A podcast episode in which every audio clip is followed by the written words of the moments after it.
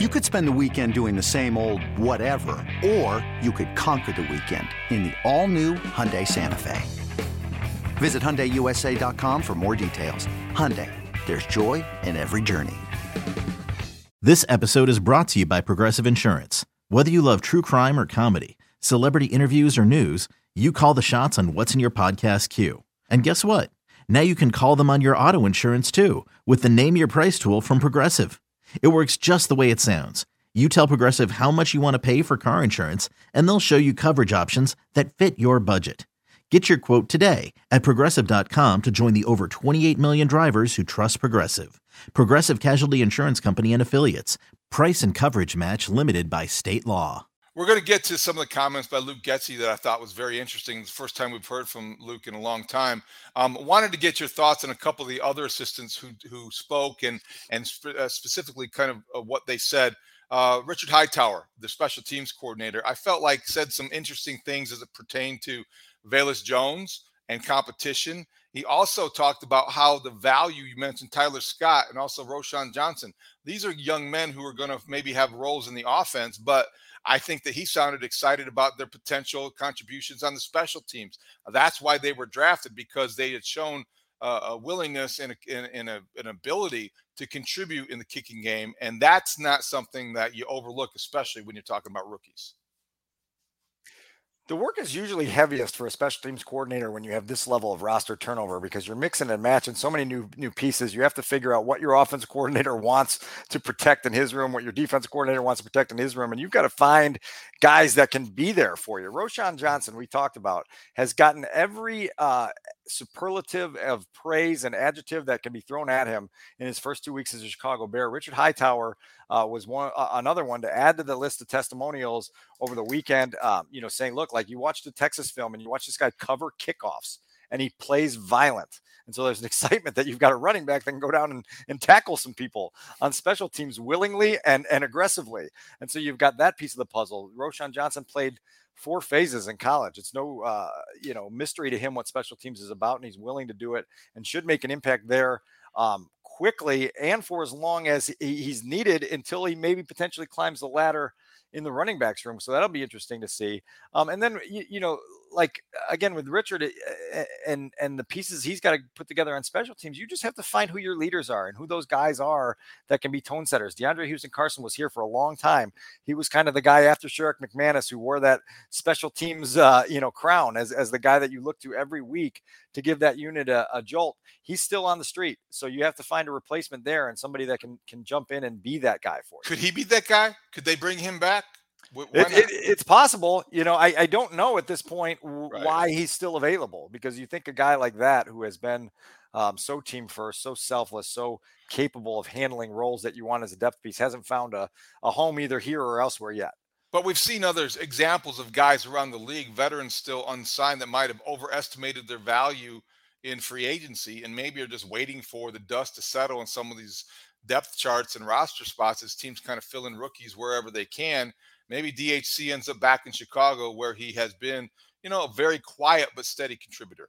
No question. Yeah. And so that, you know, look, this roster is going to be fluid. Rich Campbell used to call it roster mechanics, and they're going to happen weekly, you know, from now through pretty much Labor Day. Guys in the door, guys out the door, guys out the door who come back in, new guys who come in, old guys who get sent out. It's going to be like this. This churn is going to be ongoing for a while, and we'll obviously keep tab on it. Did Richard Hightower leave the door open for Velus Jones to be challenged as the primary return person? Do you think that's oh, the, yeah, the door is open. Okay. Uh, I mean, yeah, I mean, there's going to be challengers for everything right now, and I think that's kind of one of the key messages from all the coaches up there uh, you, you know, you even heard it in Darnell Wright's voice on Friday, where you know he said something to the effect of like, "Yeah, I got drafted. Well, now I got to fight to earn a roster spot." And I wanted to raise my hand and say, Darnell, like, you could probably take a deep breath here. I'm pretty sure you're going to be on the Week One roster in September. Really, no worries there.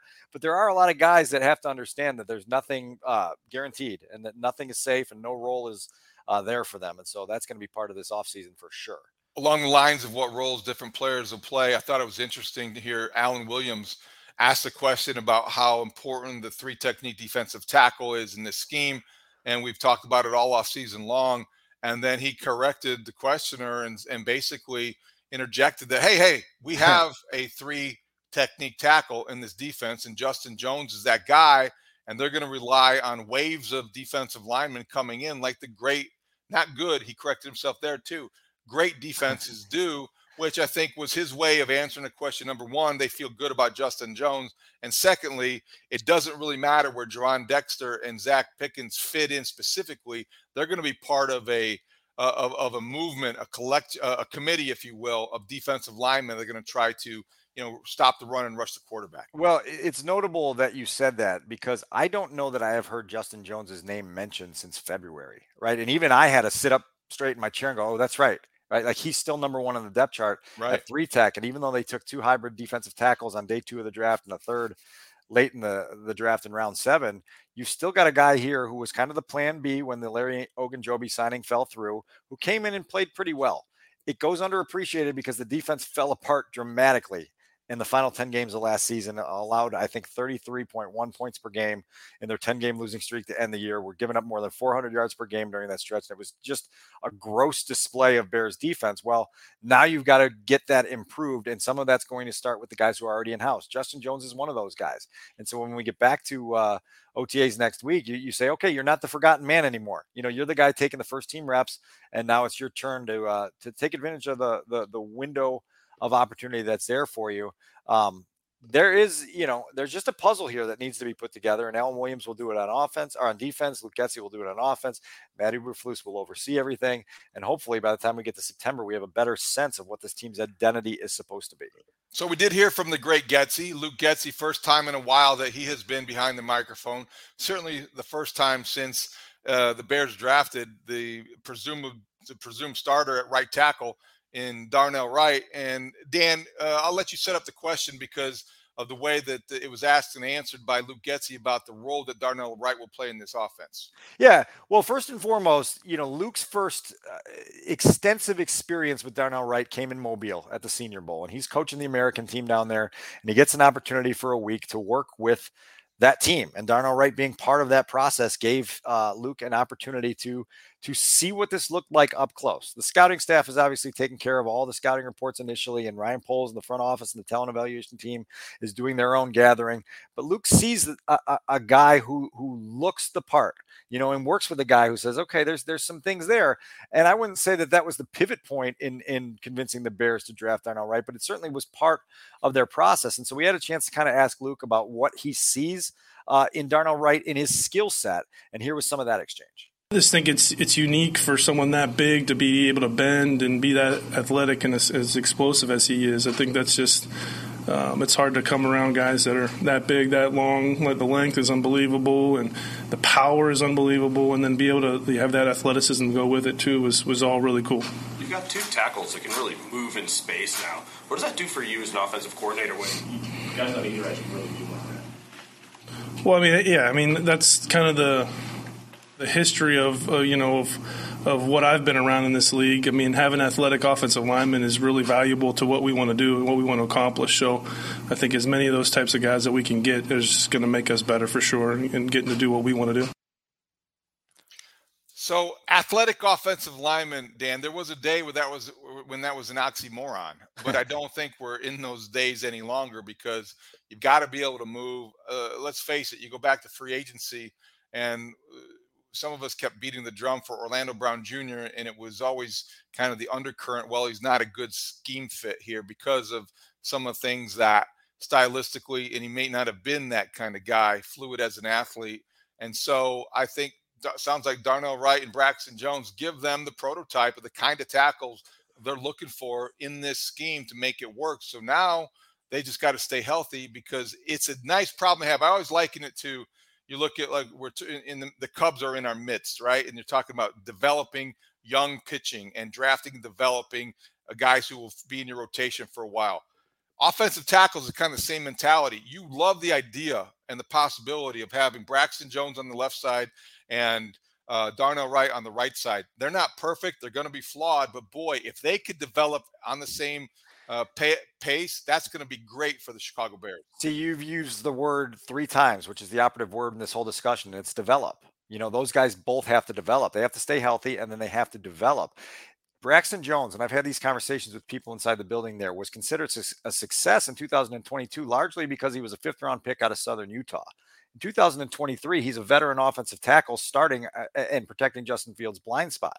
So the the entire um, grading scale is changed. The curve is different now. You're going to be evaluated differently, and so now you have to perform as a veteran starting left tackle in this league and figure out if you can be a standout at that position. Because if you can't, then they've got to turn in a different direction and figure out which way it goes. Darnell Wright looks like a guy that has all the skills and all the intangibles to be a, a guy that you can build with for the next five, six, seven, eight, nine, ten years. Well, one of the questions, I wouldn't call it a concern, but questions that teams had about Darnell Wright through the pre-draft process was, does this guy have – the wiring to give you everything he has all the time. The Bears put that to the test in the now well documented private workout in Knoxville on April 8th last month. Well, you passed that test for one day in Tennessee on your home campus. Now, can you pass it for six years? You know, every single day in that building. And so that's part of his development is, is figuring out whether that that beast that he showed throughout that entire day, that no quit, determined, you know, monster is going to be there every single day to help propel this offense to heights that it hasn't seen in a long time. When is that documentary on Hulu anyway? The documentary that worked out. Yeah, it should be. I think probably by Halloween. Okay, that's good to know. All right, so uh, Luke Getsy. Also, this is the first time that. Uh, correct me if I'm wrong, Dan, but I think the first time we've got to hear what he thought about the trade uh, that brought DJ Moore back in return, and he was. Uh, excited to talk about what DJ Moore means to Justin Fields and also the play caller.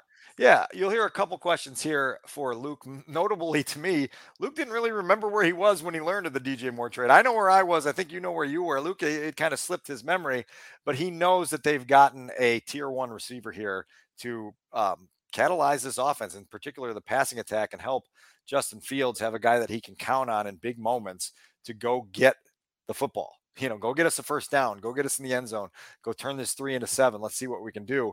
Uh, here was the string of questions we asked Luke about DJ Moore. Quarterback receiver relationship, we've talked about this in here, is so important, right? I mean, I think that you know, as, as great of a quarterback it can be or as great of a receiver can be, if there's not a relationship and a connection between the two of them, then it doesn't really matter. And so I think they're, they're in that phase right now of getting to know each other. What's cool is DJ's experiences uh, that he's had. He's had to play with a few different quarterbacks and a few different systems. Uh, so you can tell that, the, you know, he doesn't really get phased by the new, which is going to be really good. And then once those two can communicate with one another, you know, body language, uh, you know, quick communication verbally and stuff. I think all that will, will, get better as we get going, and it's been fun to see those guys throw some routes on air as we, you know, we're in this phase two part of it. Where were you when you got word of that addition? Of of DJ? Yeah. Yeah, I don't know probably somewhere with one of my kids somewhere doing something, but I'm not sure.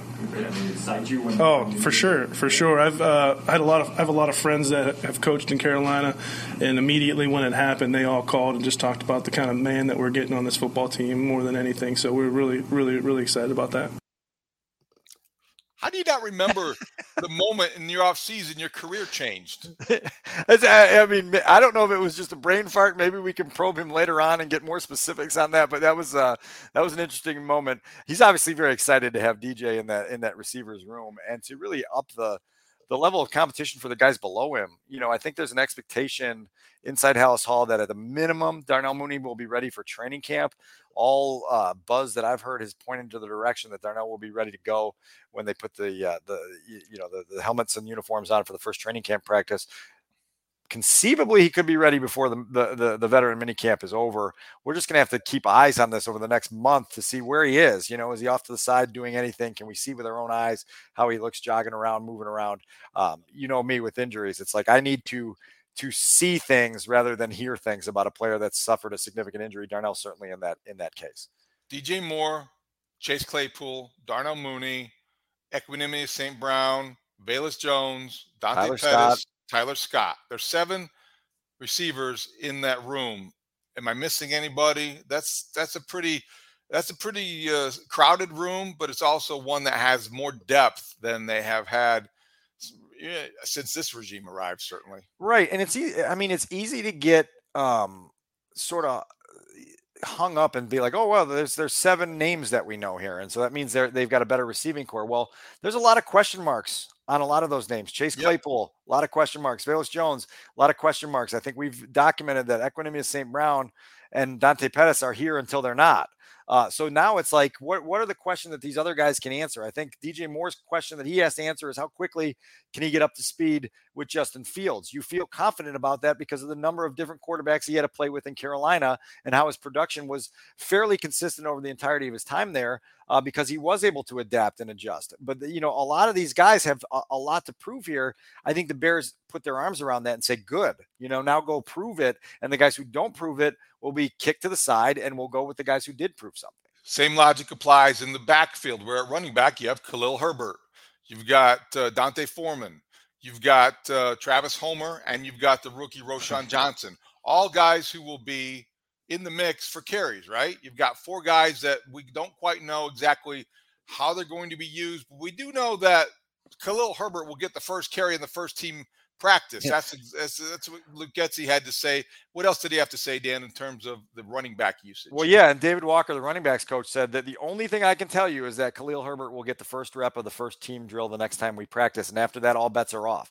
Which means that it's an open competition. Khalil Herbert led the NFL last year in yards per rush attempt for for running backs that had over 80 attempts. You know, pretty good season for Khalil Herbert. And now he's being pushed by a guy in D'Onta Foreman, who, after Christian McCaffrey was traded to San Francisco, had his breakthrough and had his big surge forward as an NFL running back. And now he's being challenged by Roschon Johnson, who has been labeled a pillar of the organization in his first two weeks as a Bear. And Travis Homer, who was kind of a you know second wave free agent signing to, to be a a special teams piece and a, and a guy who can come in when needed, he's going to have to fight for a job. By the way, you got Khari Blasingame, who's a fullback, who's probably going to eat up a roster spot for you if, if that's something you want to do with your offense.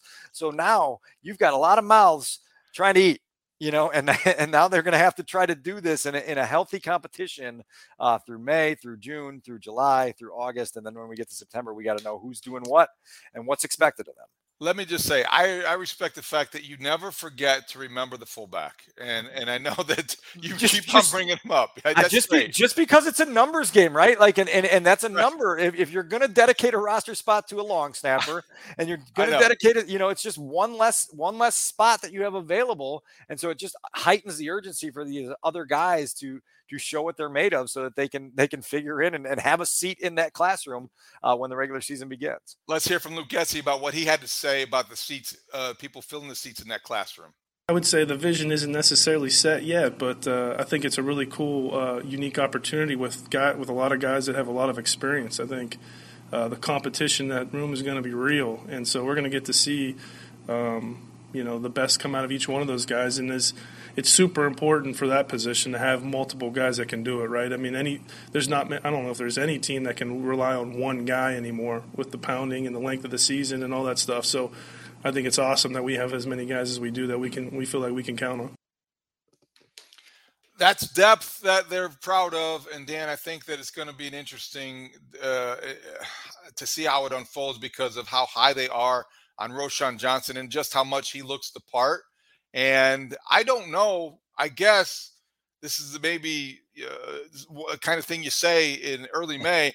I don't know how Khalil Herbert fits because I don't know what they think of him. I, I don't know if he can stay healthy, and I don't know what they think of him if he does stay healthy. Because let's face it, he was here when they arrived, and he's not one of their guys. Unlike D'Onta Foreman, who they went out and signed, and Roschon Johnson, who they went out and drafted. Yeah, and he was a sixth round pick, you know, uh, out of Virginia Tech by way of Kansas, and, and and not a guy that came into the league with a lot of hype and hullabaloo surrounding him. And, and he, he's had a nice couple years to start his career, um, but now you're going to be challenged to have a nicer year, you know, and and and to show that you deserve to be a, a, a lead dog on a team that's trying to chase bigger goals than the Bears have been chasing the last couple years. And so, um, look, this will all play out. And I think that there's a confidence within the coaching staff that, you know, this is a, a, Foxyism from back in the day that, oh, we don't make those decisions. Those guys make those decisions. That that these guys will put it on video with their practice habits, with the way they, they work, with the way they produce in the preseason. And then by the time it comes time to make a decision, you know, Labor Day weekend, they'll have uh, plenty of intel to feel confident that their decision is the right one this whole pod was worth it just for that imitation of John. I'll Fox. do it every week if I have. I know you deliver every single time.